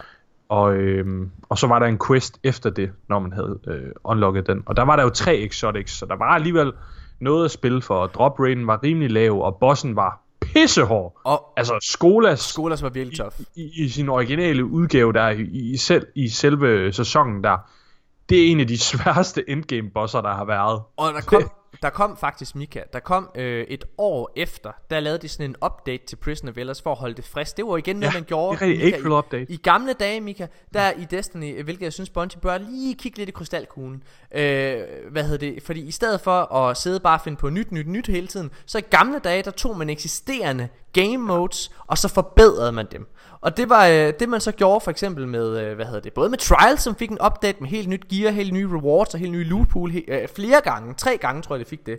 Så hvad hedder det, så øh, hvad hedder det, Prison of Elders fik faktisk også tre gange en update i forhold til bosser. Øh, den blev taken i fight, og så i den gang ja. der var øh, den aller sidste gang, den aller aller sidste gang, øh, den, den sidste update der kom til D1, øh, den her med hvad hedder den, øh, ja, Age of Triumph. Age, Age of Triumph. Der kom der endnu en gang også en update til det aspekt. Og hvad hedder det... Um, Paul Tassi har et andet argument for, at det vender tilbage, og det er jo, at Prison of Elders, i hvert fald et område af det, øh, allerede faktisk er i Destiny 2. Ja. Mika, jeg vil jo bare lige sige, at jeg må, jeg må indrømme, at selvom jeg, jeg værdsætter eksperimentet fra Bungie side, det, det vil jeg gerne lige få fuldstændig off my chest. Jeg værdsætter eksperimentet med det her content, der forsvinder, at man prøver det af, men jeg, øh, jeg vil det ikke længere. Jeg, vil, jeg, jeg, jeg, jeg, jeg, jeg, jeg, jeg har fået nok af det. Jeg, jeg synes ikke, det er den vej, Destiny skal gå. Fordi jeg synes, at det content, de kommer med, som alligevel forsvinder, jeg synes, det er half-fast. Jeg synes ikke, det er det half-fast, det spilder tid og spilder ressourcer. Jeg, jeg er ikke incentivized til at, at, til at sidde og spille det, og jeg synes ikke, det føles så gennemført, fordi, og det er klart, Bungie går ikke lige så meget i dybden på en, en game mode som Sundial, øh, eller, eller Vex Offensive, som de gør med sådan som Prison of Velas, fordi de ved, prøv at det her forsvinder om tre måneder. Ja. Det er klart. Øh, og, og, og, hvad hedder det? og der er det jo sådan med de der events, der trods alt har været, øh, hvad hedder det, øh, Halloween-eventet, Festival of the Lost, øh, Revelry og, og så videre der. Der har de beholdt de samme ting, så der har de viderebygget på det. Øh, øh, mm. Crimson Days har lige været der, ikke også? Ja. Der er ja. ligesom, der, det, det er rigtigt, det er også noget, der forsvinder, men det er trods alt noget, som går igen om et år. Så det er noget content, der bliver i spillet. På en anden måde, end de her ting gør. Øh, det mm. kan selvfølgelig godt være, at Sundial vender tilbage, men det vil jeg bare lige sige på vegne af alle Guardians derude. Det håber jeg ikke, det gør. Nej, øh, jeg håber, det bliver inde i den der Lost Corridors of Time, eller whatever. Jeg vil have, at Bungie begynder på det her, de gjorde i D1. Jeg vil have, at det begynder at, at, at, at beholde eksisterende, eksisterende øh, content, og så forbedre det hele tiden. Jeg ja, vil elske... der, må gerne, der må gerne komme en ny aktivitet en gang imellem, måske en gang om året, som de plejede at gøre. Altså, der kom Trials, der kom øh, Prison of Elders, og så øh, i Destiny 2 kom der jo, øh, hvad hedder det, Gambit, ikke? Altså det, det er super fedt, at de innoverer, og der kommer noget nyt en gang imellem. Men, men det er altså også bare fedt at, at, at have noget, der er genkendeligt, som bliver opdateret løbende, og, ja. og, og det giver også bare noget mere overskud til ritual activities, som ja. for eksempel Crucible og Strikes og Raids osv. Øhm, som, som måske har manglet lidt kærlighed. og, og Mika, jeg synes, altså nu, nu kommer jeg med noget, med noget kontroversielt, ikke også? Øh, fordi jeg er sikker på, at det er dyrt for Bungie ressourcemæssigt at sidde og lave sådan noget som Sundial eller Vex Offensive. Mm. Øh, noget, der også er dyrt for dem, det er at sidde og lave strikes. Hvis mit valg, det var, enten kan du få et nyt strike, eller ja. du kan få Sundial. Så havde jeg taget et nyt strike til hver en tid. Og jeg synes, at noget, de har vist med, og bevist mange gange med strikes, det er, at der skal ikke meget til, før at en gammel aktivitet føles friskt. Fordi Nej. hvis der lige pludselig bare kommer, øh, altså på et strike, dengang der kom strike specific loot i det allerførste år af D, øh, D2, og dengang man gjorde det i D1, Der var gammelt content, som du sad og tænkte, hov, altså, du, jeg kan huske, at jeg havde tænkt, prøv at, jeg skal fandme ikke spille, øh, hvad hedder det, jeg, jeg, jeg skal, jeg, nu tager jeg D2 Strike, fordi det kender folk måske bedre, ikke? Jeg skal, jeg skal fandme ikke spille en song mere. Så lige pludselig kom der en, øh, et, et unikt våben, man kunne kunne få derinde. Kan jeg hoppe med på det næste fly til en song, tak? Ja, Hvad sker der lige med? Altså, øh, prøv at, jeg var så frisk ja. Ja. på at spille det. Og sidenhen har de øh, innoveret på det i form af øh, Nightfall The Ordeal, ikke også, som Jo. kom med, med Shadowkeep, altså som, som er er blevet godt, som jeg synes er en godt. af de bedste aktiviteter i Destiny. Præcis. Altså Nightfall på Master er fænomenalt. Det er pissefedt. Og det er lige præcis det, og, og, og jeg vil bare lige sige, jeg, jeg, jeg har også et, øh, et soft spot for, øh, for Nightmare Hunt. Øh, hvad hedder det? Og, og jeg tror, hvis der var nogle bedre rewards for at sidde og spille det, så ville jeg sidde og gøre det hver uge. Jeg synes faktisk, at Nightmare Hunts er ret gode. Hvis der kommer en update til det, det vil være så fedt. Men det er fordi, at Nightmare Hunts, de ting, der er, der er mere eller mindre gamle D1 strikes, der er der ikke også. Så, Ja. det, så den gode og fede oplevelse, du husker, den er der. Den er der allerede, det fede gameplay er der. Jeg synes, det er langt skarpere end Sundial eller Vex Offensive. Og jeg vil hellere ja. have, at de går ind og viderebygger på det. Jeg vil have, at de går ind og laver en overhaul til Gambit. Jeg kan ikke forstå, at vi har så unik, og ja, jeg bruger ordet unik, game mode som Gambit. Som der er så meget potentiale i. Og det har været ude i over halvandet år nu. Altså, den ligger lige til højbenet. De har endda hele Reckoning og alt det her Gambit Gear, der allerede ja. er lavet. De, altså, nærmest hele kageopskriften er der. Ja.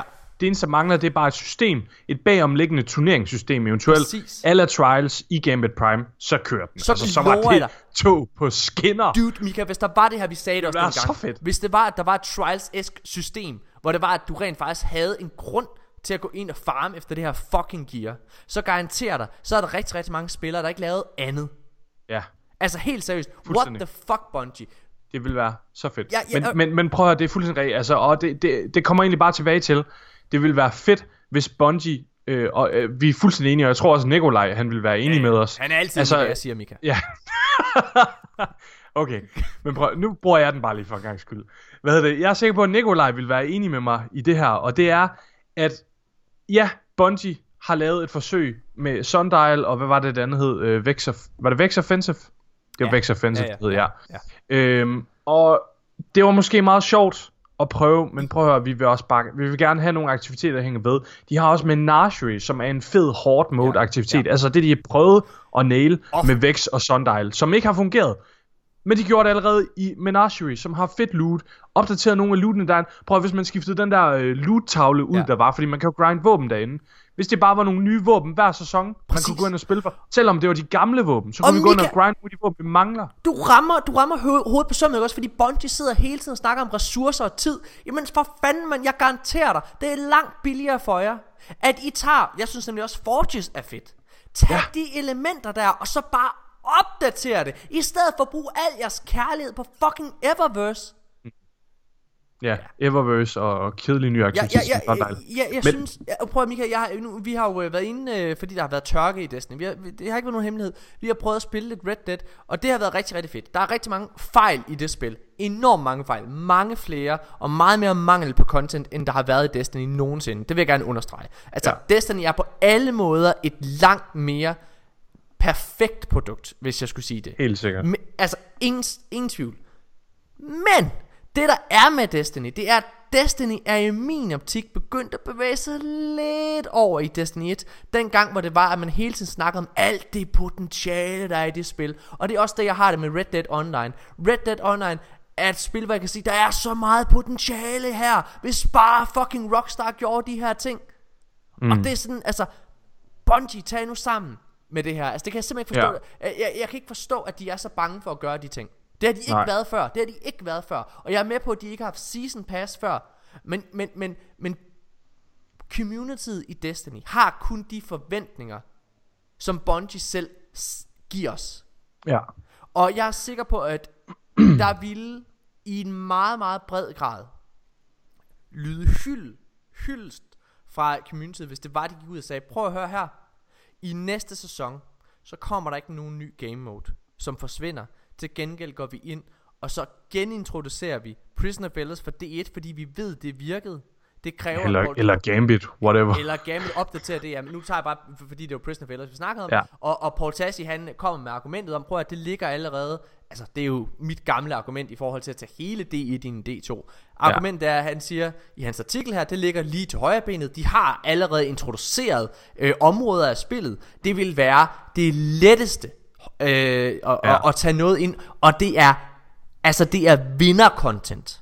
Det er Ja. ja. Det er vinder-content det fra starten af, hvor det er, at du prøv at høre, alle havde en fed, jeg, ej, der er sikkert nogen, der ikke havde det, men størstedelen havde en god oplevelse med Prisoner of Ja, ja, det havde de. Jeg, øhm, jeg, jeg, jeg tror, jeg vil, øh, mit drømmescenarie, det vil være, fordi nu snakker vi om, hvad Bungie burde gøre med sæsoner og content osv. Mit drømmescenarie vil være, at i sæsonerne, der kommer der ikke nogen nye aktiviteter. Sæsonerne, de går ud på at opretholde gammelt content, og så i Comet Expansion, som kommer hvert efterår, der må der måske gerne være en ny aktivitet. Det behøver ikke engang at være hvert år, men måske hvert andet år, kommer der en ny, fed, unik aktivitet med et kæmpe bagomliggende system. Og så alle, og, og en fed campaign, stor campaign, fed campaign, øh, fedt content osv. Og så i sæsonerne efter, altså de her tre sæsoner, vi har i løbet af året, ikke? Der opdaterer de gammelt content, som Trials, som Strikes, Crucible, Gambit, whatever, ikke? Øh, altså, det, det, det synes jeg vil være så fedt. Fordi vi har heller ikke, jeg synes ikke, vi har behov for en ny aktivitet som Sundial hele nej, tiden. fordi vi, altså- vi har ikke behov for det. Jeg- Jeg, vil jeg meget har- hellere jeg har det sådan- en opdatering. Jeg har det sådan, ikke også? Hvis det er, at det content, altså fordi Destiny er så godt og øh, godt et spil, ikke? Hvis det er, at det content, du introducerer, ikke er på niveau med det, du allerede har, så skal det ikke ind. Sådan har jeg det lidt. Og derfor så vil jeg langt hellere have, at de bruger ressourcerne på at komme med flere strikes. At de bruger ressourcerne på at lave flere og nye spændende Crucible-baner, eller remaster nogle flere gamle. Jeg vil ja. hellere have, at prøv at, mine damer og herrer, det her, det, og det her, nu kommer lige en lille, en, en lille side, sur sidebemærkning. Gambit, som sagt, jeg elsker Gambit. Det bliver hypet mega meget op. Vi har siden Forsaken launchet endnu ikke haft en ny Gambit-bane. Vi har de samme fucking fire Gambit-baner. Altså, øh, der, der, der, der kom de der, hvad hedder det, Gambit Prime-baner, øh, dengang med, hvad hedder Ja. det, øh, det kom der helt Som sikkert. blev introduceret også i Gambit, Og- men, men der er ikke så- kommet nye, okay, unikke i et år, Gambit. øh, Altså der, Ja. der er ikke kommet der, der, er, der er et år nu Hvor der ikke er kommet nye Gambit-baner Det vil jeg langt ja. til at have Jeg vil have at de bruger fokus på det der fungerer Gambit, Crucible, Strikes, Raids, Dungeons De fem ting Det er det de skal lave Og så skal de Lad være med at introducere flere hard modes Jeg gider ikke flere hard modes Nej. Mika Fuck hard modes Nej. Ja. så introducerer er ja, meget Prisoner of enig. Elders, opdaterer Forges og Menagerie. De tre ting. Ja. Så har du tre forskellige hard mode aktiviteter. Du har en der Reckoning også. Hvis du opdaterer de fire ting med nye loot pools løbende, så garanterer dig, så har du et langt bedre og mere investeret Øh, hvad hedder det? Øh, activity. Øh, ja. ja, activity øh, wheel, vil jeg nærmest kalde det. Ja. Nå. Og det er også, prøv at jeg vil hellere have få aktiviteter, som er dybe, Yes. end en, en masse forskellige aktiviteter, som er shallow. Ja. Altså, det, det, det er også sådan lidt noget råd. Hvad hedder det, inden vi øh, bare lige øh, hopper videre, fordi jeg kan mærke, at øh, samtalen være slut, Ja. så øhm, på trods af, at det lyder som en rant det her, så synes jeg også, øh, Bungie skal have noget credit, og det var faktisk noget, vi glemte at øh, lige snakke om, da vi snakkede om patch notes tidligere, altså sandkasse. Det er, at øh, i næste sæson, der introducerer Bungie en ny difficulty på Nightfalls, Ja. og det hedder Grandmaster. ja. Taget lidt Det fra synes øh, Anthem, vil jeg bare lige sige. Ja. Men, men det er også lige meget, hvad det hedder. Men, men der kommer en ny difficulty, som bliver den nyeste, sværeste difficulty på Nightfalls. Jeg synes, det er mega fedt. Og der synes jeg, Bungie skal have en lille gave. Det er altså nice, at øh, I går ind og bruger energi på en gammel øh, aktivitet og opdaterer den til noget nyt. Jeg synes, det er mega fedt. Meget spændt på at se, hvor mange der rent faktisk kan komme igennem den aktivitet. Øhm, og så sad jeg lidt og tænkte over det. Hvad betyder det egentlig, at øh, der kommer den her nye Grandmaster? Jeg tror simpelthen, at øh, man skal læse det her, at øh, Grandmaster kommer næste sæson som næste sæsons PvE endgame aktivitet. Jeg tror ikke, fordi at næste sæson kommer der Trials, og øh, der er ligesom også behov for at være et eller andet, der bliver givet til PvE-spillerne, så de har noget at lave endgame. Og jeg tror simpelthen, at øh, Grandmaster Difficulty, det bliver øh, endgamet til PvE-spillere i næste sæson. Det tror jeg faktisk ikke, fordi de siger faktisk i Torben, Mika, det, nu, nu kommer vi så til det. Jeg havde faktisk bevidst ikke taget det med. Skyd mig ned, skyd mig ned. Nej, men jeg vil ikke, jeg vil, jeg vil ikke skyde ned. Jeg vil bare sige, i deres, øh, hvad hedder det, i deres twerp, der, øh, hvor, når, øh, hvor, kan du nu finde den lige frem her, er det bare lige så jeg ikke fejlciterer dem, øh, mit eget argument lige om lidt. Øh, Ja. Hvor er det med Grandmaster difficultyen? Dut, dut, dut, dut. det er, oppe i meget toppen? oppe i toppen. Det er meget oppe i toppen. Det er meget oppe i toppen. patch notes. Hold den kørende, Mika. Jeg mister lytterne. Ja, fedt. Øh, I skal glæde jer, fordi efter Ja, den her er! samtale, Fuck så dig, har jeg en Fuck ny dig, pausesang. While the following changes will be coming out at the beginning of season of Redacted, some in uh, some are in preparation for a new PvE challenge coming later in the season. Ja. Okay, og der vil jeg Men- bare lige sige, men nu, nu, den her, øh, hvad hedder det, øh, øh, new difficulty, den, øh, altså Nightfall difficulty, det tror jeg ikke er den. Jeg tror ikke, at den nye PvE challenge, der kommer, er Nightfall Grandmaster. Jeg Nej, der, der kommer en PvE-challenge, men jeg tror, det er meget mere sådan noget som Im- Imperium Foundation. Eller jeg whatever. tror, det er en dungeon, Mika. Ja, okay. Og det har jeg, jo- jeg, jeg har, det er også en del af mine forudsigelser, og det er faktisk derfor, jeg vil tage det med, fordi jeg vil lige bakke min, øh, min forudsigelse lidt op. Jeg synes, øh, jeg synes, det tyder lidt på, at der kommer en ny PvE-challenge, og det øh, kunne være en dungeon. Ja, den, en dungeon, ja. den, den form, de former for PvE-challenger, de tidligere har introduceret, der er kommet senere i sæsonerne, det har altid været den type. Ja.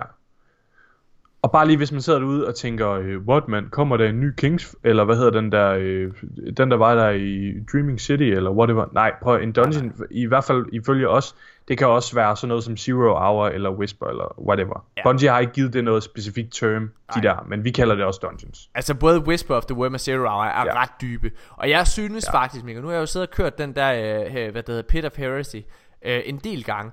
Jeg synes faktisk, at både Zero Hour og Whisper of the Worm er bedre dungeons end den. Ja, det er jeg enig i. Øhm, jeg synes, øh, at- der er ikke nogen tvivl om, at den her med Sabafuns øh, datter... Ja, jeg har fuldstændig glemt, hvad den hedder. øh, hvad hedder den? Hjælp mig, Mika. Øh, Shattered Throne, der var den. Shattered Shattered, Throne. Throne. Den er Ja, fucking det er den bedste Det er dungeon. den bedste. Den og Whisper of the Worm vil jeg nok kalde de to bedste. Og så vil ja. Jeg sige Zero Hour lige under. Og så Pit ja. Of Heresy på fjerdepladsen. Og, ba- hørte og så lige, øh, femtepladsen, det er selvfølgelig Bad Juju, hvis man skulle være i tvivl. Ja. Jeg hørte lige øh, her forleden øh, Fireteam Chat. De Ja. sad og snakkede om øh, bedste dungeons, tror jeg det var, eller sådan, whatever. Ja. Øhm, og så sagde de, at øh, Whisper også havde et mega godt soundtrack. Det havde jeg fuldstændig glemt, så jeg Ja. gik ind og hørte det. Hold kæft, et nice soundtrack. ja. Whisper An- of the Worm OST, tror jeg den hedder, eller sådan noget. Ja, Gå ind og find det på YouTube. Det er Sindssygt god det er total 80'er. Ja, øh, det er sådan melodi. synth, øh, ja. jeg ved ikke engang, det er sådan meget en vild stemning, Ja, ja, man, man får. Altså, det er så nice. Ja, Mika, du har skrevet i manus her. Øh, Ja, i skal vi tvivl lige øh, have en hurtig pause? Okay, lav lige noget musik, Mika. Okay. Okay, Rock vi, for dig betaler, gongen solo, jeg betaler hvad som helst for feta, brie eller camembert, hvad der lugter endnu værre, gammel ost fra Kreta, ost jeg vil have, ost jeg vil have, ost. Mika, du laver bare lige en ny. Den, Ost, ost, det skal ost, du ost, fandme ost, ikke. jeg må have, Du må ikke ødelægge den der. Det er, vores, det er din, det er din titeltemasang, Mika, som dig som person. Du har en dag, din, din ghost har en, en ost lige ovenover. Jamen, det har, den- har du Og- lagt mærke til? Ja, det har jeg. Jeg elsker det. Jeg elsker det, Mika. Jeg elsker det, Mika. Men hvad hedder det? Jeg, jeg, det, du, du skal lave en ny pausemelodi nu. Det er simpelthen for dårligt, det der. Det er ikke på... det, Må det, jeg ikke bruge den? det er under niveau, Mika.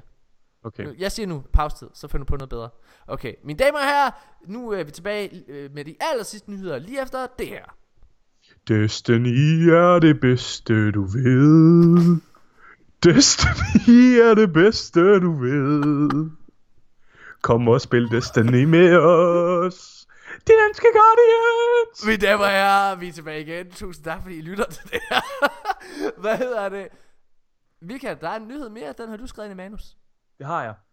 Øhm, der er nogen i communityet, der sidder og tænker, er det overhovedet Trials, vi får næste sæson? Og jeg må indrømme, jeg kan huske, øh, da, da det blev annonceret det her øh, over Imperial Foundation, eller hele den her sæson generelt, har vi gået og tænkt, er det Trials, der kommer næste sæson? Det, det tænkte man i hvert fald i starten. Det er vi ret overbevist om nu. Men hvis man stadigvæk sidder derude og er i tvivl, så lagde jeg mærke til en lille ting, og jeg kan ikke fatte, at jeg ikke har lagt mærke til det før. Det kan godt være, at du har lagt mærke til det, Morten. Har du det? Ja, jeg havde set det. Okay, du havde set det. Men hvis man sidder derude og stadigvæk er sådan, er det Trials, der kommer næste sæson? så øh, gik jeg faktisk ind, og, øh, og I kan selv gå ind og tjekke det ind i Crucible på den der Empyrean Foundation. Hvis I hopper over den, så står der, at den leder til Calorie Spires Mercury. Og så tænkte jeg, Calorie Spires, det lyder bekendt. Så jeg gik ind og googlede Destiny 1 Trials Location, eller Lighthouse Location.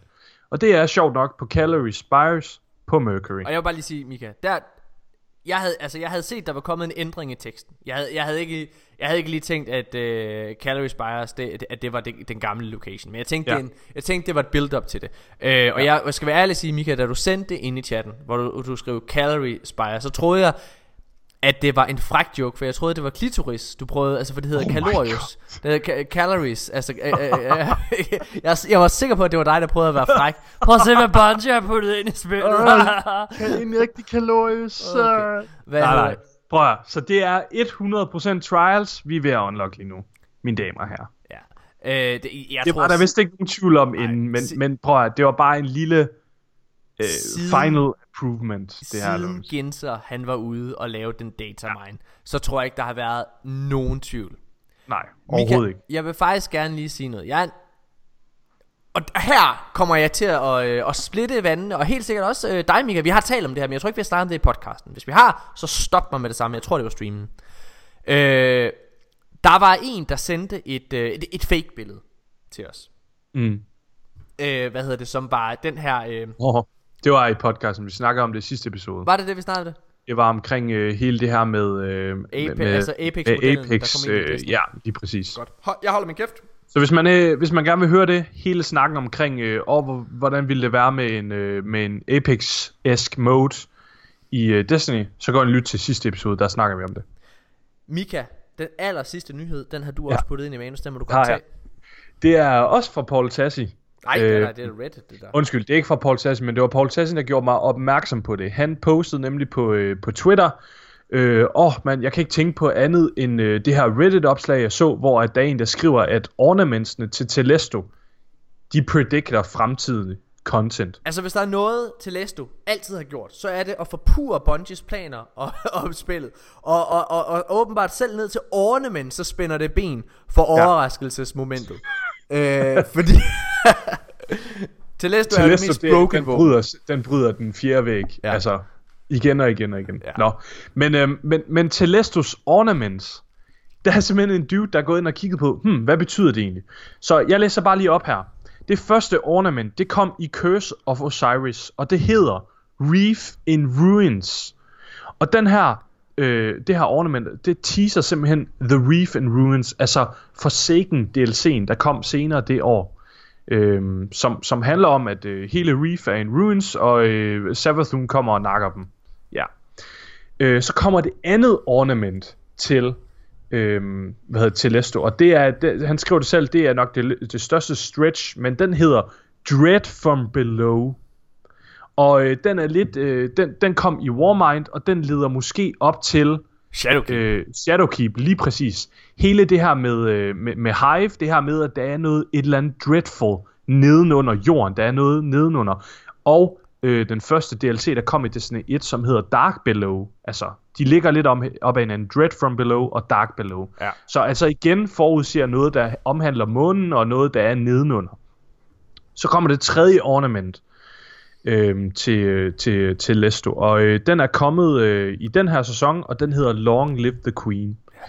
Og øh, der er det så, han skriver, at øh, det får ham til at tro, at øh, enten til september, eller i øh, kommende sæsoner op til, eller øh, måske på et eller andet tidspunkt senere. Ikke? Men i hvert fald i fremtiden, så kommer der en øh, sæson, som øh, kommer til at omhandle øh, altså Marasovs øh, kongerige, og altså hun kommer tilbage og virkelig indtager tronen som den her magtfulde spiller, i stedet for at være lidt på flugt. Og altså, Noget- man kan sige, det, det passer jo perfekt ind i historien. Noget, der bakker det op, det er jo altså, at øh, i tilbage i 2016, mine damer og herrer, der lavede Bungie en, øh, sådan en livestream, hvor de havde en samtale med stemmeskuespillerne bag Mara Soft og Eris Morn. Og det, der er interessant, det er at 2016, det er, altså, det er slutningen af 2016, det her, undskyld, det, nej, undskyld, det er, jo, det er lige før, det er lige før Rise of Iron, tror jeg det er. Mm. Er det ikke rigtigt, Mika? Ja, det er i 2016, ja. Yes, så lige før Rise of Iron. Rise of Iron har intet med Eris Morn eller øh, hvad hedder det, Microsoft gør. Så det der er interessant, det er, at de, står og sidder, de sidder og snakker med de her to stemmeskuespillere, som tydeligvis har en stor betydning for fremtiden af Destiny-spil. Ja. Og øh, de sidder og snakker om de her historier, som de har siddet og, øh, og, og, og altså, øh, som der er i vente med de her karakterer, og, og de sidder og snakker om nogle af, øh, om skabelses, øh, skabelsen af dem, og, og, og, og så videre. Øhm, men første gang, at vi ser Mara Sof efter, to, øh, efter 2015, altså The Taken King, mm. det er i Forsaken fra 2018. Ja. Så det vil sige altså tre år senere. Og året efter, altså i år, eller sidste år med Shadowkeep, det er der vi ser Eris Morn for første gang. Og i den Vidoc, øh, eller undskyld, den livestream, Det interview, der, ja. Det interview, der, det er ret tydeligt, at der er en meget stor historie i gang med de her to skuespillere. Og det er også tydeligt i Shadowkeep og Forsaken, at historien for Mara Sof og Eris Morn langt fra er slut. Så det Ja. vil kun være fedt, at, øh, at, at vi fik en videre, øh, en videre bygning. Og alt det her med Aldrin og så videre leder jo også op til, at vi ikke har set det sidste øh, til den her øh, til den royale familie fra, øh, fra Dreaming City. Lige præcis. Altså det er, jeg synes det er rigtig spændende. Øhm, jeg, jeg mindes også i det der interview, at de snak, hun snakker noget omkring øh, med, med Mara Sov, hvordan hun bliver reintroduceret som, som dronning. Altså hun kommer ind og viser den her magtfulde person hun er. Faktisk- Vi har allerede set det lidt. Vi har allerede set Mara Sov være en mægtig spiller, ikke? Ja. Men, men, men hun snakker i det her interview om, at Mara Sov kommer tilbage og virkelig indtager tronen. Faktisk, og det det synes jeg, jeg vil bare lige afslutte der. Og det er noget, jeg synes, der virkelig hænger sådan i, i tog med, øh, med det her long live the queen, ikke? Og altså sådan et virkelig, det er et kraftigt statement. Ja, faktisk, så det, det, det hun bliver øh, introduceret som, det er The Pirate Queen. Ja. Altså ikke bare dronningen, som vi husker hende, den her majestætiske, nej, men hun bliver noget, altså hun bliver en, noget andet, hun bliver meget mere vild og, og øh, øh, hvad kan man sige, og u- u- utilregnelig. Altså hun bliver en piratdronning.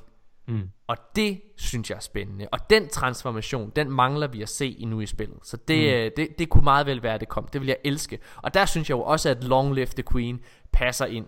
Øh, ja. Fordi hvis man har set sådan noget som øh, hvis, hvis man læser Skatteøen, øh, øh, Treasure Island, øh, hvad, øh, Treasure Planet hedder den, eller øh, hvad hedder den, øh, øh, Pirates of Caribbean, eller nogle af alle de andre øh, sørøver øh, øh, historier, der har været, ikke? så er det jo meget altså øh, øh, øh, royalt. Altså det det øh, Ja. sø, øh, Pompøst. Eller? Ja, ja, og sørøver er jo ofte folk fra England, der ligesom har, har flygtet ud for ligesom et sted, hvor de bare kan være frie. Og hvis man tager øh, dronningen, så er, kunne hun jo godt være en engelsk dronning, der nu går ud og øh, forvandler sig til en sørøverdronning i stedet for. Ja. Jeg synes i hvert fald, det er øh, utrolig spændende. Ja.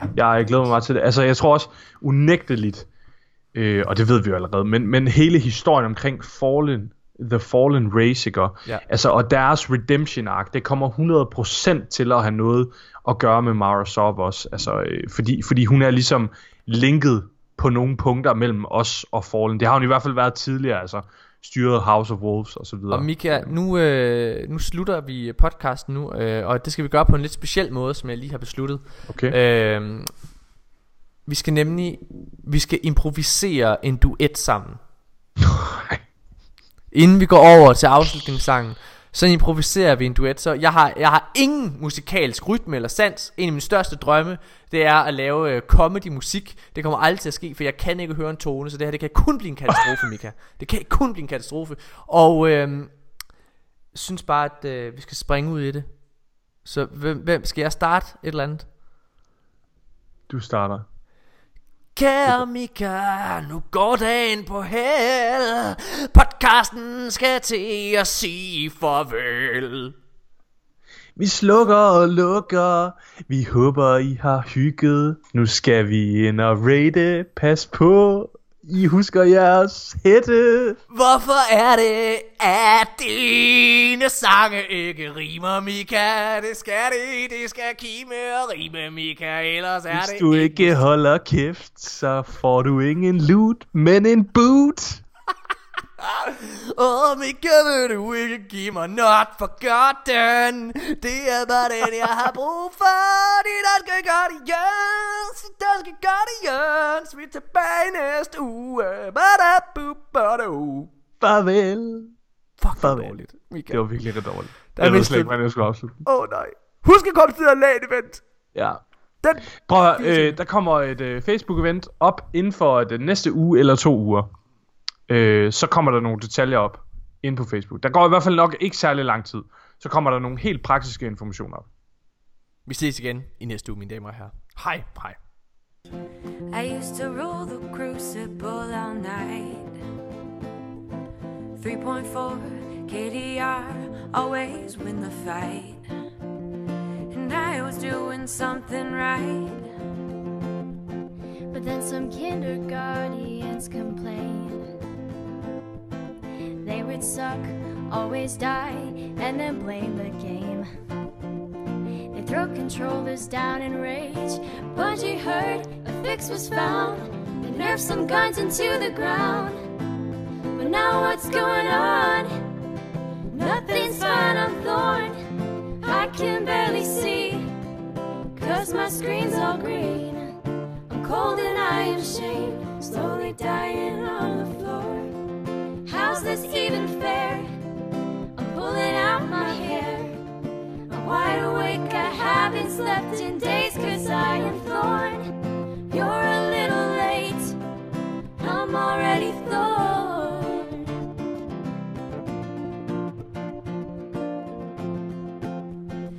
Now the thorn is used in every game. They took two shots, walk away, and then I die as lame.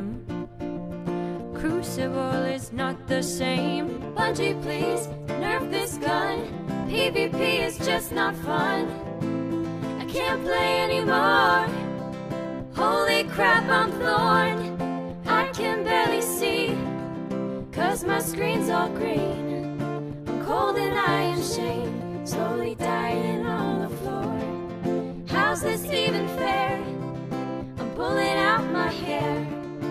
Wide awake, I haven't slept in days cause I am thorn.